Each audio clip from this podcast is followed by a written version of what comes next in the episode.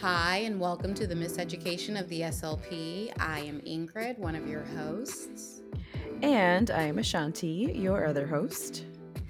And we are here for episode 25, the end of season one. Boo, boo, boo. That's oh, that's an oh, air horn just for those that aren't, you know, familiar with that noise. she came through with the air horn, guys. So, yes, we are, have decided by episode 25 that we're going to go ahead and take a nice, healthy, comfortable break um, through the month of December into um, our new year. We're going to probably circle back and begin on season two because with the need to change some things up, just made more sense. Let's take some time off. Plus, you know, hectic things always happen during the holidays. I hope you guys had a fantastic time with your family and friends during the previous week when we were basically under the idea of the holiday of Thanksgiving, but rejecting it because of Native American brutality, but embracing it for the love of family and friends, but rejecting it for the genocide of an entire people, but accepting it. And you know that dance we like to play as a society when ultimately i just think it's a great time to bring together people and and and make acknowledgments of the moment. So yeah that little dance um is a is a regular thing i think for if if there ever were some conflicting thoughts about enjoying a day off i think thanksgiving is is one of the main ones. I mean we just find a reason boy Listen, the it's, arroz um, con gandules, the pavo, pasteles. If you're Puerto Rican, you are salivating at all of these words. It was on point. Okay. Okay, yes. okay, okay, okay. And I was celebrating that. Like with a little thing, thing, thing, thing, thing, thing, thing, Nana, girl. I, I, and and raise your hand if you're guilty. I served myself a healthy plate healthy with a F, not healthy, healthy. And then I proceeded to unbutton the top button of my jeans because I didn't wear stretchy enough pants. That's that's that's how and hoard see, I went. And see, I just I can't co-sign on that. No. no, no. Mm-mm. I am 37, unwed we don't eat the appropriate portion today. No, yes, no. When I don't see my parents that often and they don't cook like that every time, I'm going in. I'm going well, like girl. imagine imagine me like opening up a, a a swimming cap like fra, opening it up, putting it over my afro, tucking in my afro, and then jumping in. That was me right there. Mm, I hope you got prepared. an awesome visual. He was, you know, the eating athlete of the moment. there are those. You know what I'm saying? In the in the in the words of the current social media hashtags, I understood the assignment. Wow! I'm just gonna boom. Look at her boom. TikToking. and you would think we were in our early, early, early twenties. Okay, look at her TikToking. okay. Meanwhile, we like kissing forty, like, hey. Hey, I'm like, oh hey boo, hey 40. Girl, mm-hmm. I'm I'm gonna be there soon. I'm gonna be there and soon. I'm behind it, like, what was the assignment? What happened? what was I supposed to be doing? That's me. Every on every curve, clearly, because there's no kids here, there's no husband here. There's all of the assignments that I was supposed to be completing, apparently. Stop. I just I you just, went in a different direction, and that's okay. I mean, your, I mean, your journey was different. Listen, I thought I was supposed to do what I want. No, no assignment. So listen, I learned it now though. Let me go ahead and just snatch it in and just do what I can with my little Haitian dish that's properly portioned that I eat like 17 times a day because portion does not mean stopping. It just means stopping. so you were more of a marathon. You were a marathon I'm and a I was a sprint. Okay. I I am a grazer. I graze, you know. I just take like 14 dishes instead of three. Oh man. So I operate in a in a perfect state of homeostasis at all times. I'm never overly full and I'm never hungry. because I am always consistently present. The moment there's a little twinge of like, I could fit more in.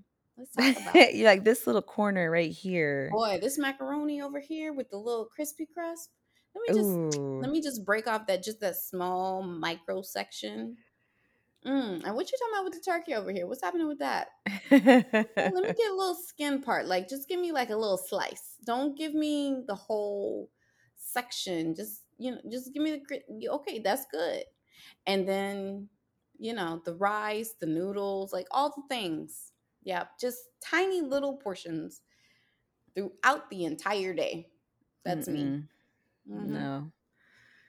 It's okay. It's okay. Different strokes, different folks. Correct. Yeah. Correct.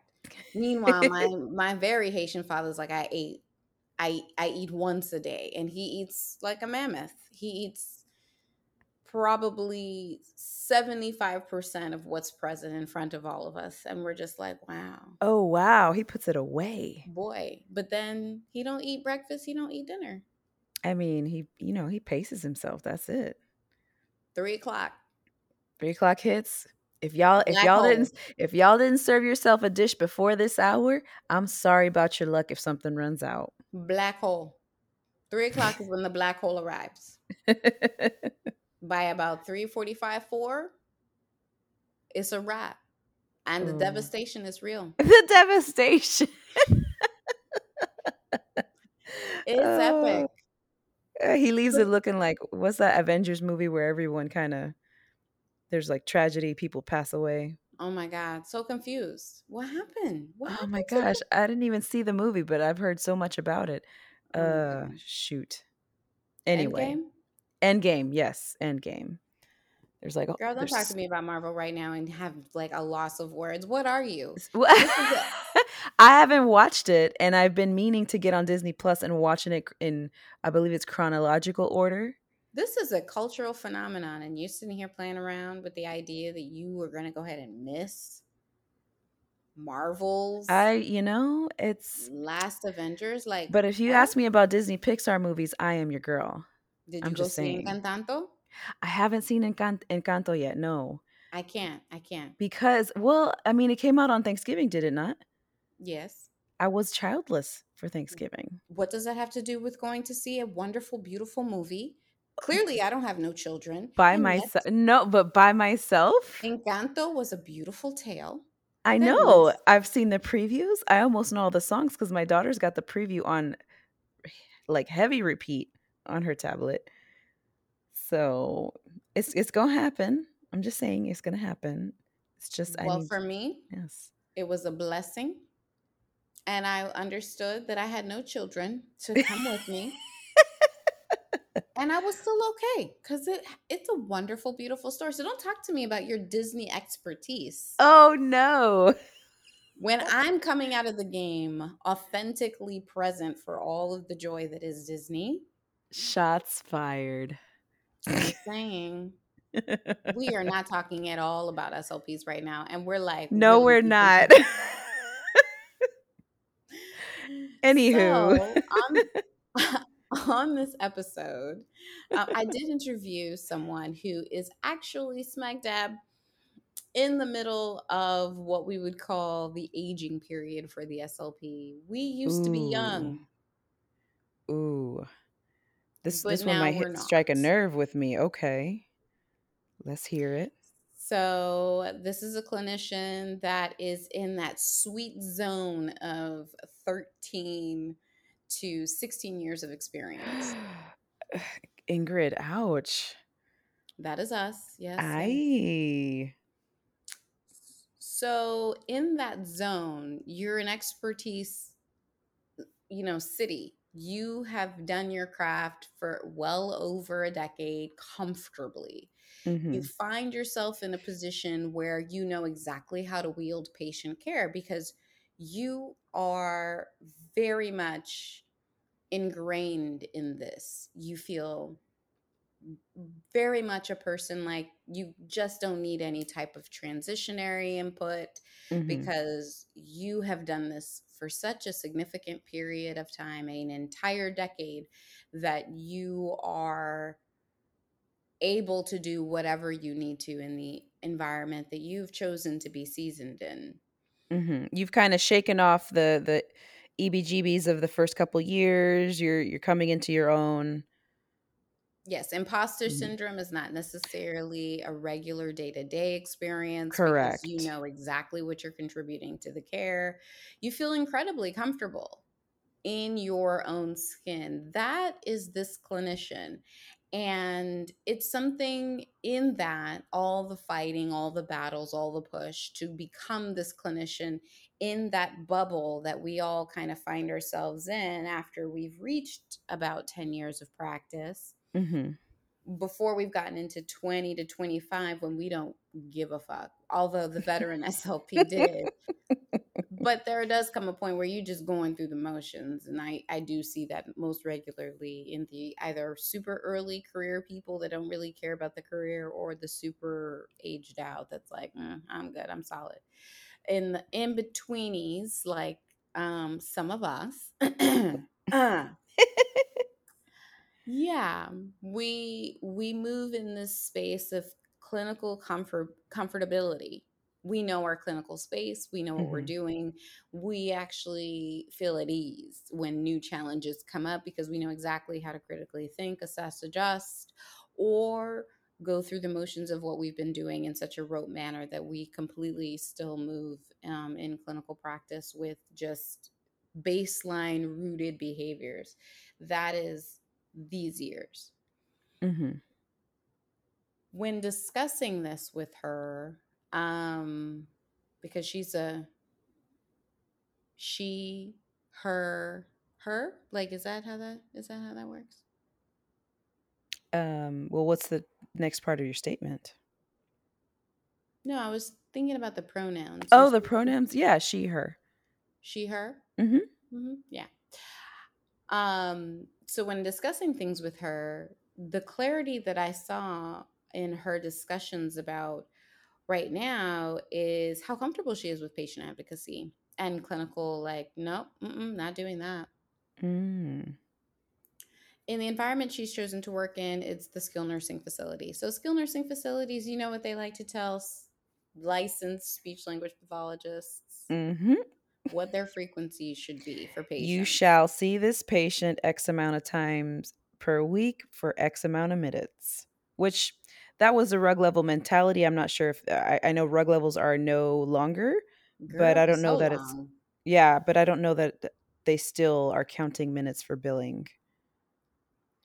I Well, with the so. new program that they've implemented, it really is a challenging discussion when it comes to how things are allocated. Group group therapy is actually the most optimal. Mm, okay. So you'll see someone who had an acute stroke in the acute environment, go to post acute care, then come to your subacute care or skilled nursing facility, and they'll tell you to group them. And you're looking at them like, um, Huh? this is an individualized care type of thing. They're for fresh, why? they're a fresh stroke, but it's payer source driven Driven. hmm not clinician driven. And so when she was basically explaining herself, I listened a lot to the idea that there was not any level of autonomy at all. She really, after all these years, in her sweet spot right now of expertise, hmm has to actually advocate and fight to be able to say this patient deserves this. Wow.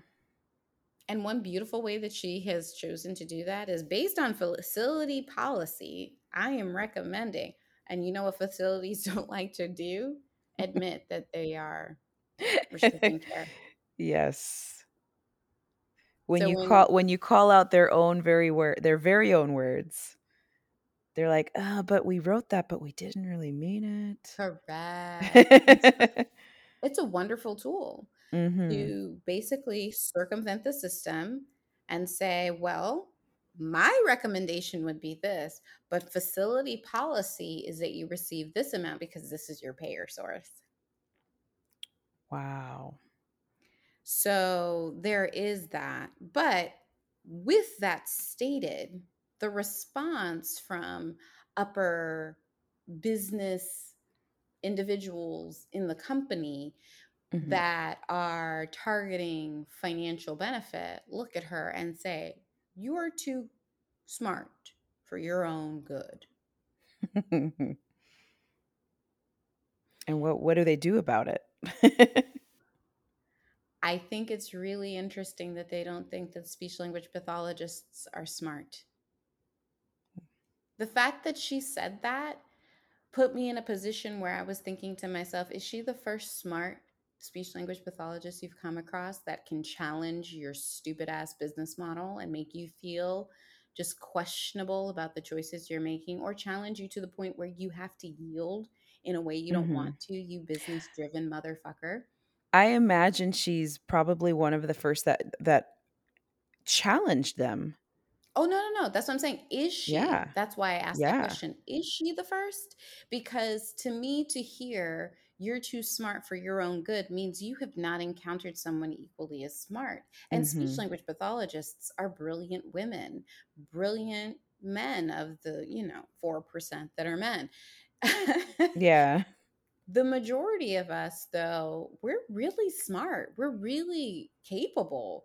To say that we're too smart for our own, I was offended and pro- not in the offended, like, oh my God, I'm yeah. offended, but clutch more, your pearls.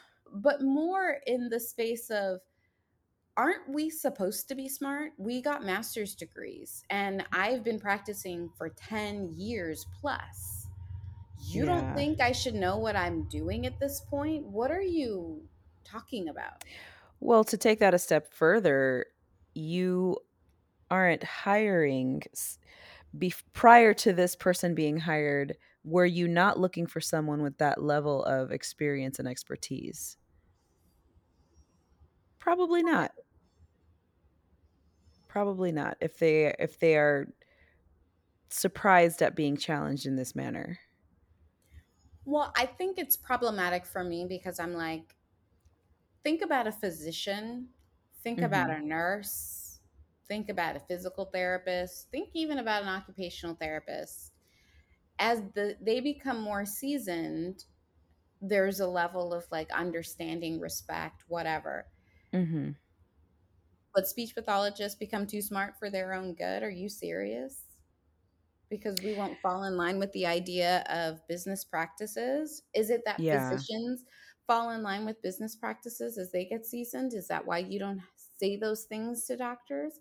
Is it that, you know, nurses become more centralized in in being business driven because they follow the physician's lead and physicians are more business centered? Like what are you talking about right now when you make such a statement? And how am I supposed to feel? as a professional that is here to actually do patient centered care, which is what is the bread and butter of your business. Mm-hmm. How, I mean, what was her reaction to that statement? Was she also kind of offended in that, like, you're kind of uh, questioning my intelligence by saying that? It was something of note because it was something that was brought up. Mm-hmm. And it was remembered because it really is an insulting statement that mm-hmm. if I'm willing to do what is best for my patient, what ends up coming to pass is that I'm too smart for my own good, which means I'm doing myself detriment mm-hmm. fighting for this patient because your model is business centered, which has never been my priority. My priority is not your business. Mm-hmm. My priority is this patient. What are we going to do about getting what that patient needs? And it should always be healthcare's or healthcare providers' focus is how do we get the patient what they need? Why are we so driven on coloring inside the lines of business and staying within compliance? I yeah. don't get that. And that's why she seemed like such an anomaly because she did not pay attention to the lines that were driven in by business modeled situations. It was more, how can I fight this battle by saying, oh, you only want me to see the patient two times a week that's an acute stroke? Let me go ahead and indicate that it's you facility that is guiding this so that I can put that in my doc. Oh, you don't want that in your in my documentation? Okay. Mm. Well, what I'm mm. recommending is five days a week.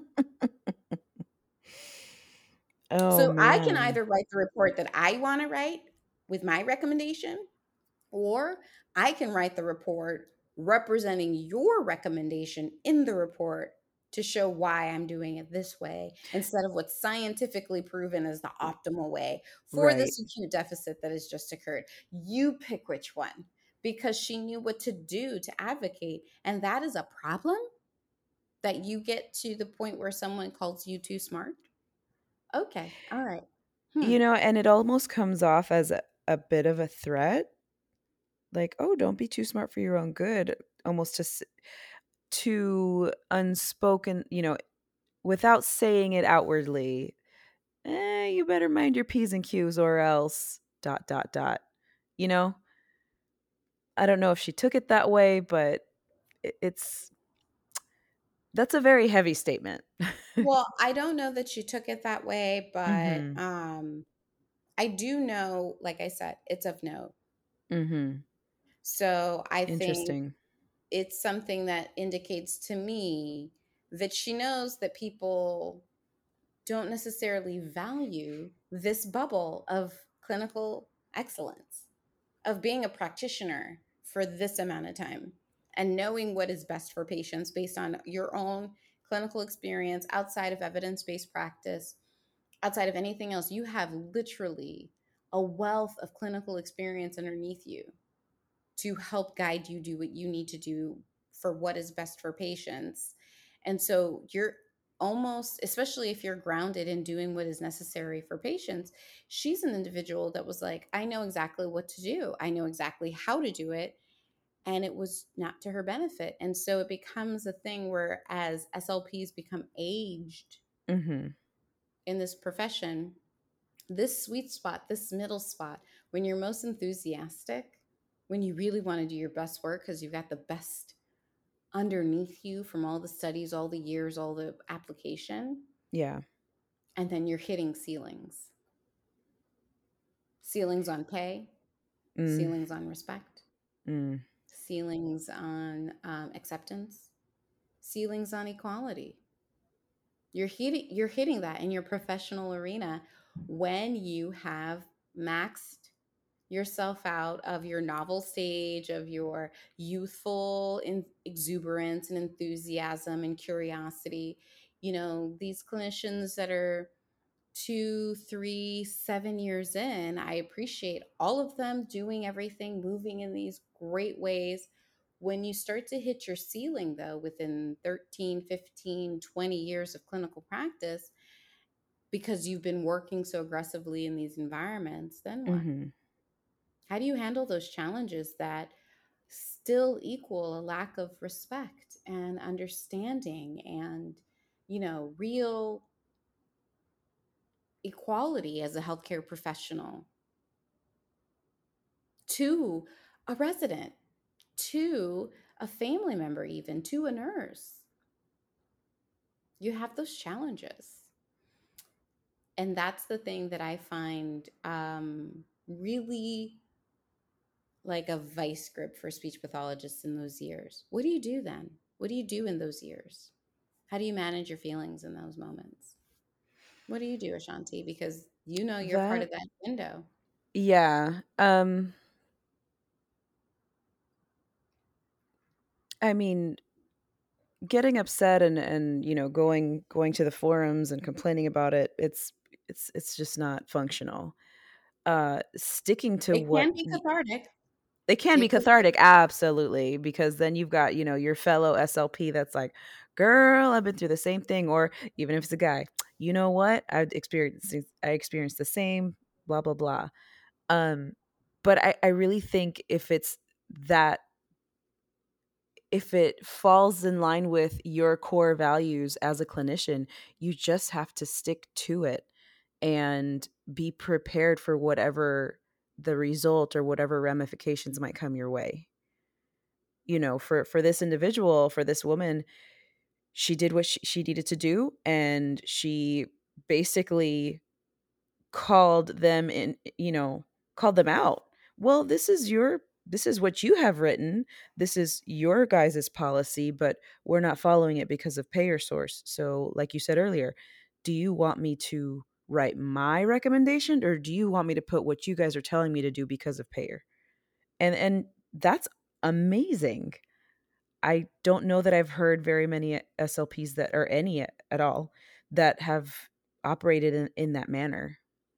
It's typically a well i left the profession or i left that uh, setting because of xyz which that was part of the part of the reason i didn't want to return to the skilled nursing setting um, i'm just going to be completely honest.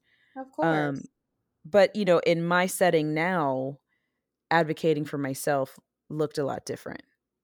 But again you've got to advocate for yourself. You know if if you're told a certain thing you've got to look for a different avenue a different way a different something. Everyone so, has their has their own manner.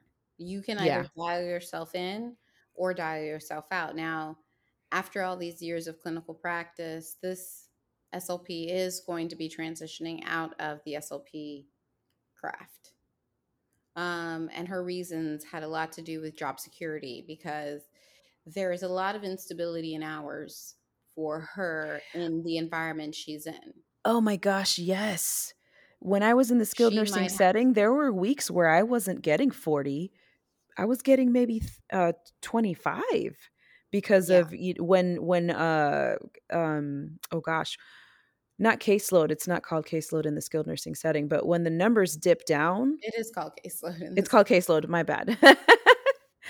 there was a different word they were used. But anywho, when the caseload dips down and you're just not needed, they don't want you on the clock. Are you kidding me?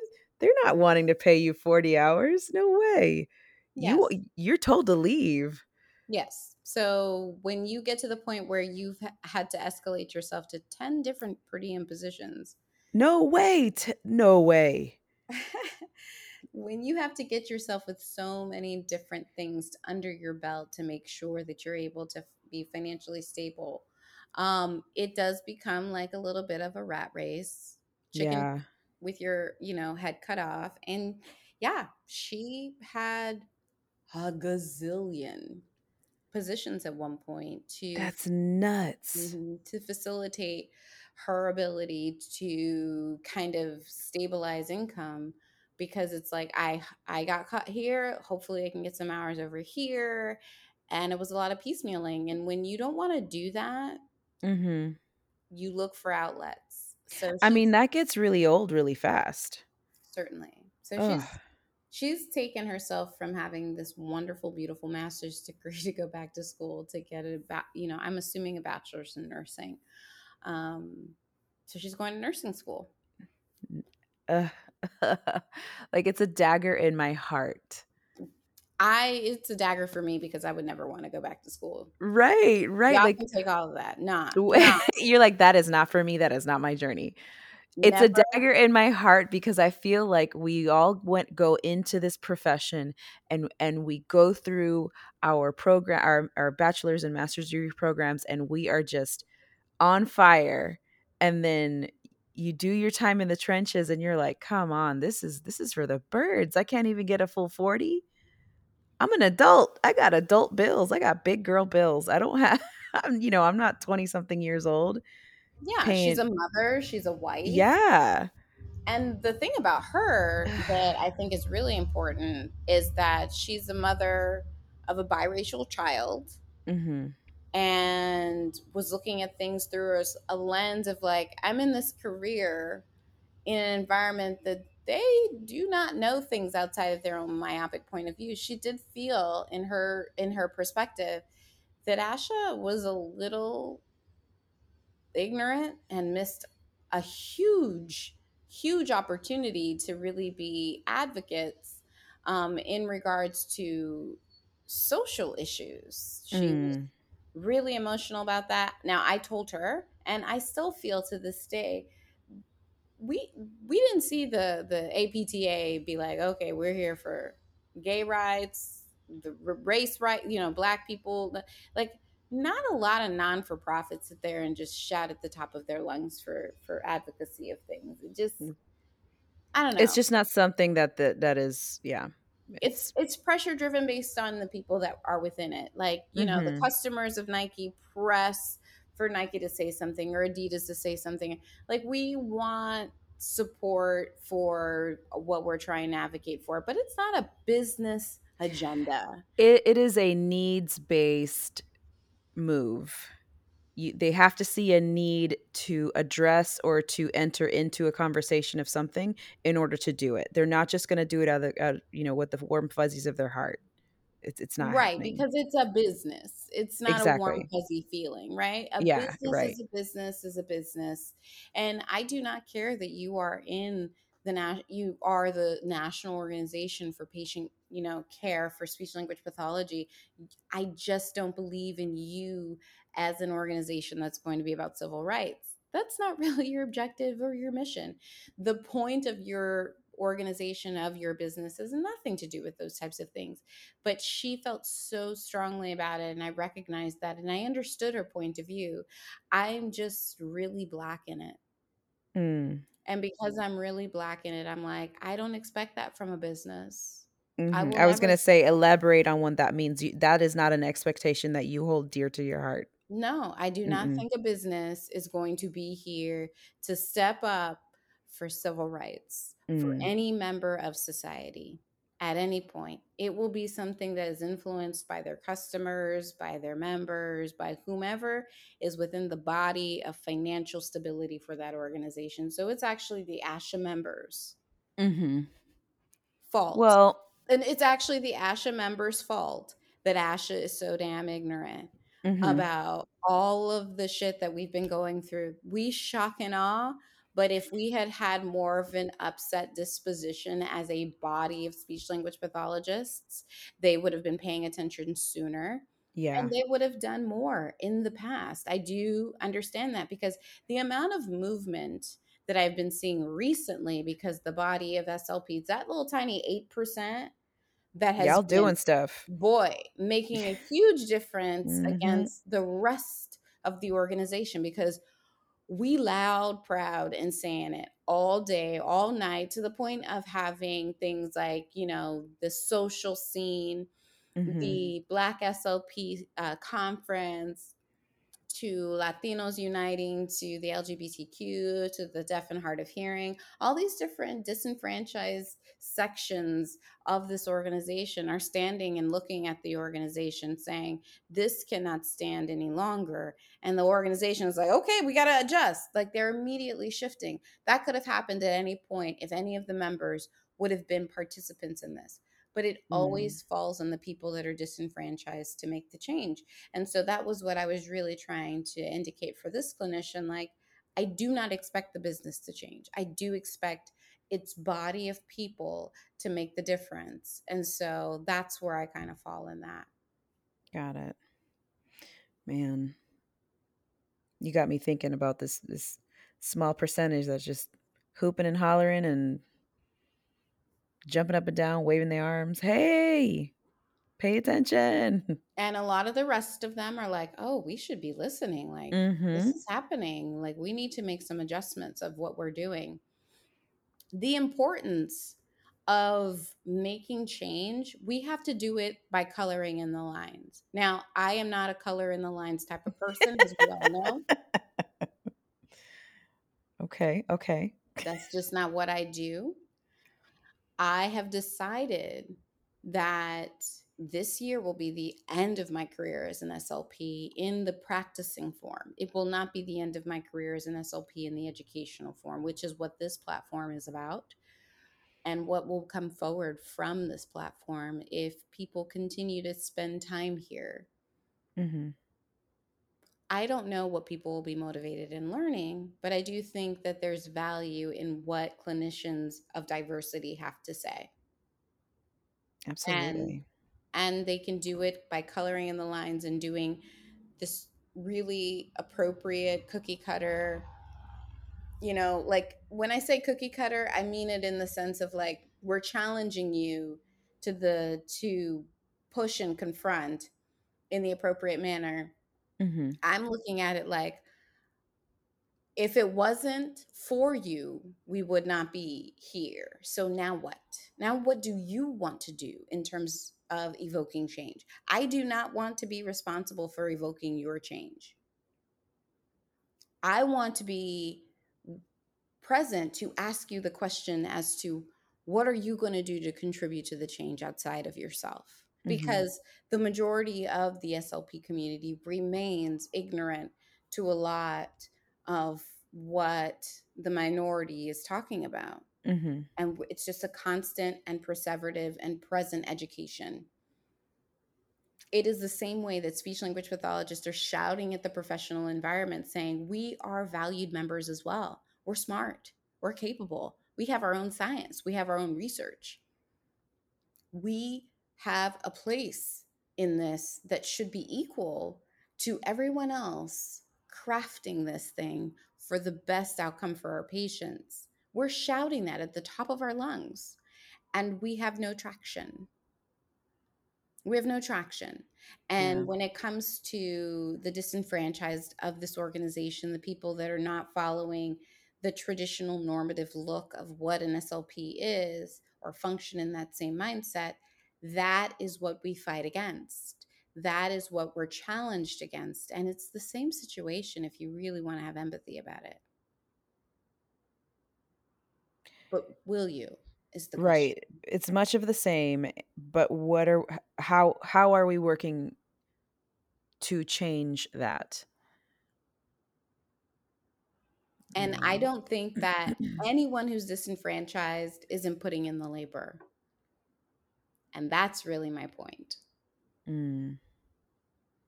So our organization needs to really spend time there Mhm. because the disenfranchised are spending their time trying to get this organization into a better place. But I'm not here to color in those lines. I know that we need to fight. But I would really like the help of the people that are capable of seeing, okay, what we've done is wrong and what we need to do is to break open every possible book that we can to learn about things that are different than us and grow in our ignorance.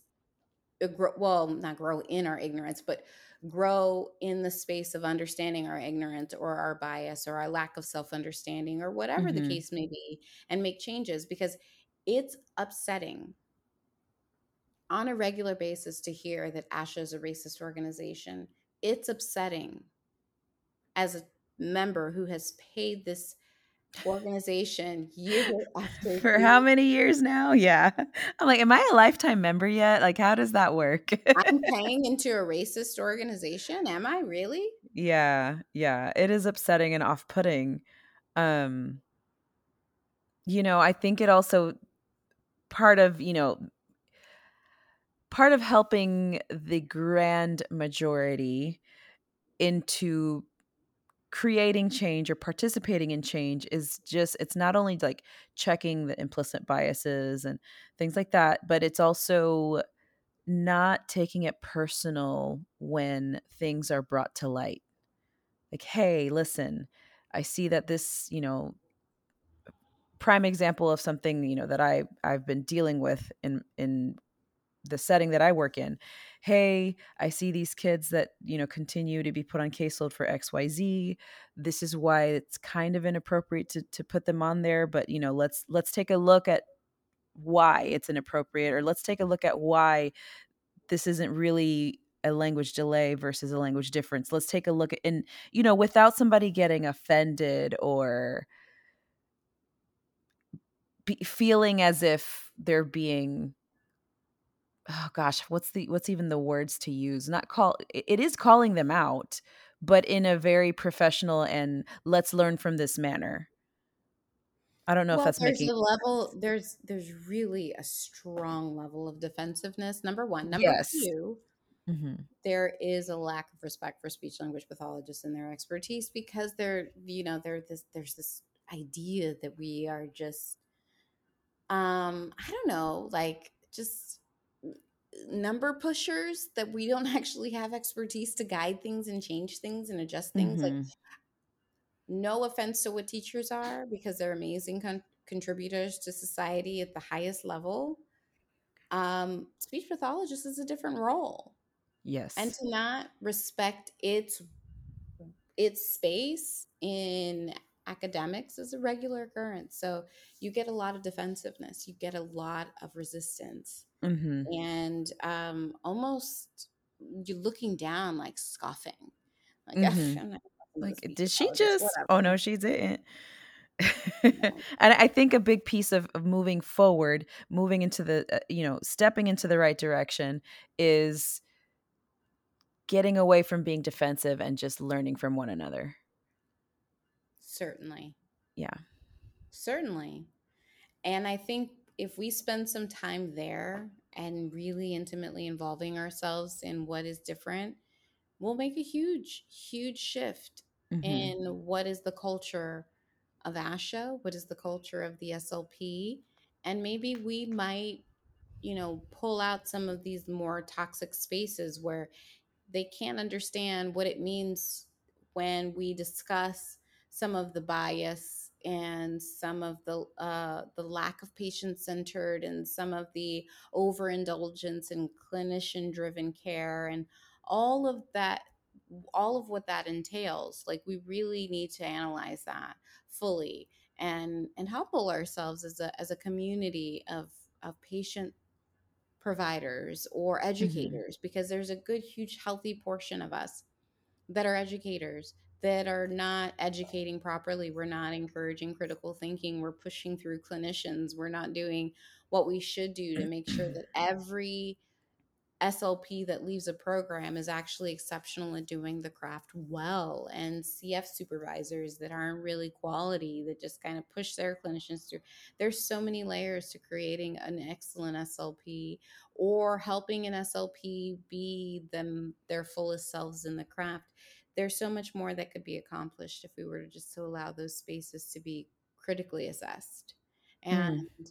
and put in their place for what's optimal, but we do need to sacrifice some ideals that it can't be done or it isn't what has been traditionally done. So what? Let's try to change it. Let's try to do something new. And for the 8%, I commend you for everything you're doing. I hope ASHA takes another survey to see if maybe we've grown as a population. Um, because I think the 8% probably has grown. It's been, what, three years since that survey two two years is it 2019 2018 um, I, I, I think so. I, for some reason, I want to say that they they have you updated every time you renew. So yeah, it's every every not well, you pay every year, but your recertification or whatnot, you're like it's the the three year increments where you have to do all the the CEUs or whatnot. Maybe so we'll see. Be- we'll see. We'll see what happens. Um, because like I said, I don't know if it's 2018, 2019, but yeah. I'll keep my eye open on if ASHA exposes that. I obviously can't keep my eye open throughout the entire time directly because I'm letting my membership lapse, but I know yeah. people.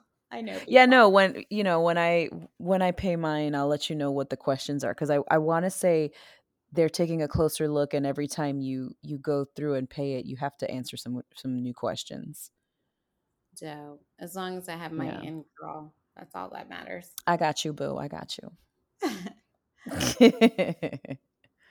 well, guys, there's still so much more that we can unpack, discuss, and engage in, but we're going to have to go ahead and bow out on this conversation and revisit the miseducation of the SLP starting in the new year. I do appreciate all of you who have rocked with us since the beginning and stayed with us since the beginning from episode three when it really blew up. And I want to thank so many of the supporters that have been out there that have um, chosen to partake in our episodes, chosen to contribute to our topics, and chosen to be just a present force in pushing for more exposure. So I want to thank all of you guys for that for sure. Um, not sure what audience we're going to be coming back to in the new year, but we hope that you join us and we hope that you miss us because I know that we'll miss you.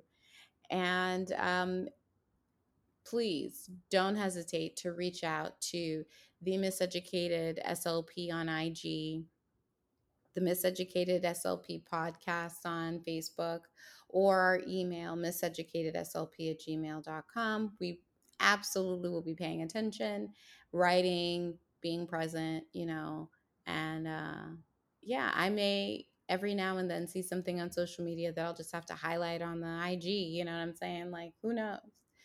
But I appreciate all of you guys. I know um, we will enjoy returning back to you once all of this is cleaned up. Hope you guys have a wonderful, wonderful enjoyment time with this episode. I know I did. Me too. did you, Ashanty? I did. I did. we kept it light. We kept it fun. We kept it real. This is true. Always and forever, girl. Yeah. Oh, oh, don't make me start singing. Always oh, and forever, forever. Always and forever. Ooh, ooh, get that baritone. Get those notes. That's that 1990s girl. anyway, I want to say goodbye.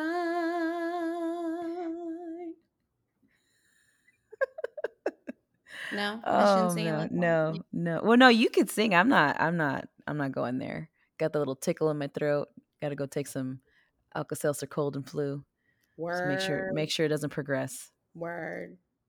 do you, boo? Do you? I, I shall. I shall. All right, guys. Until next time. Bye. Yes, yes. Have a great day.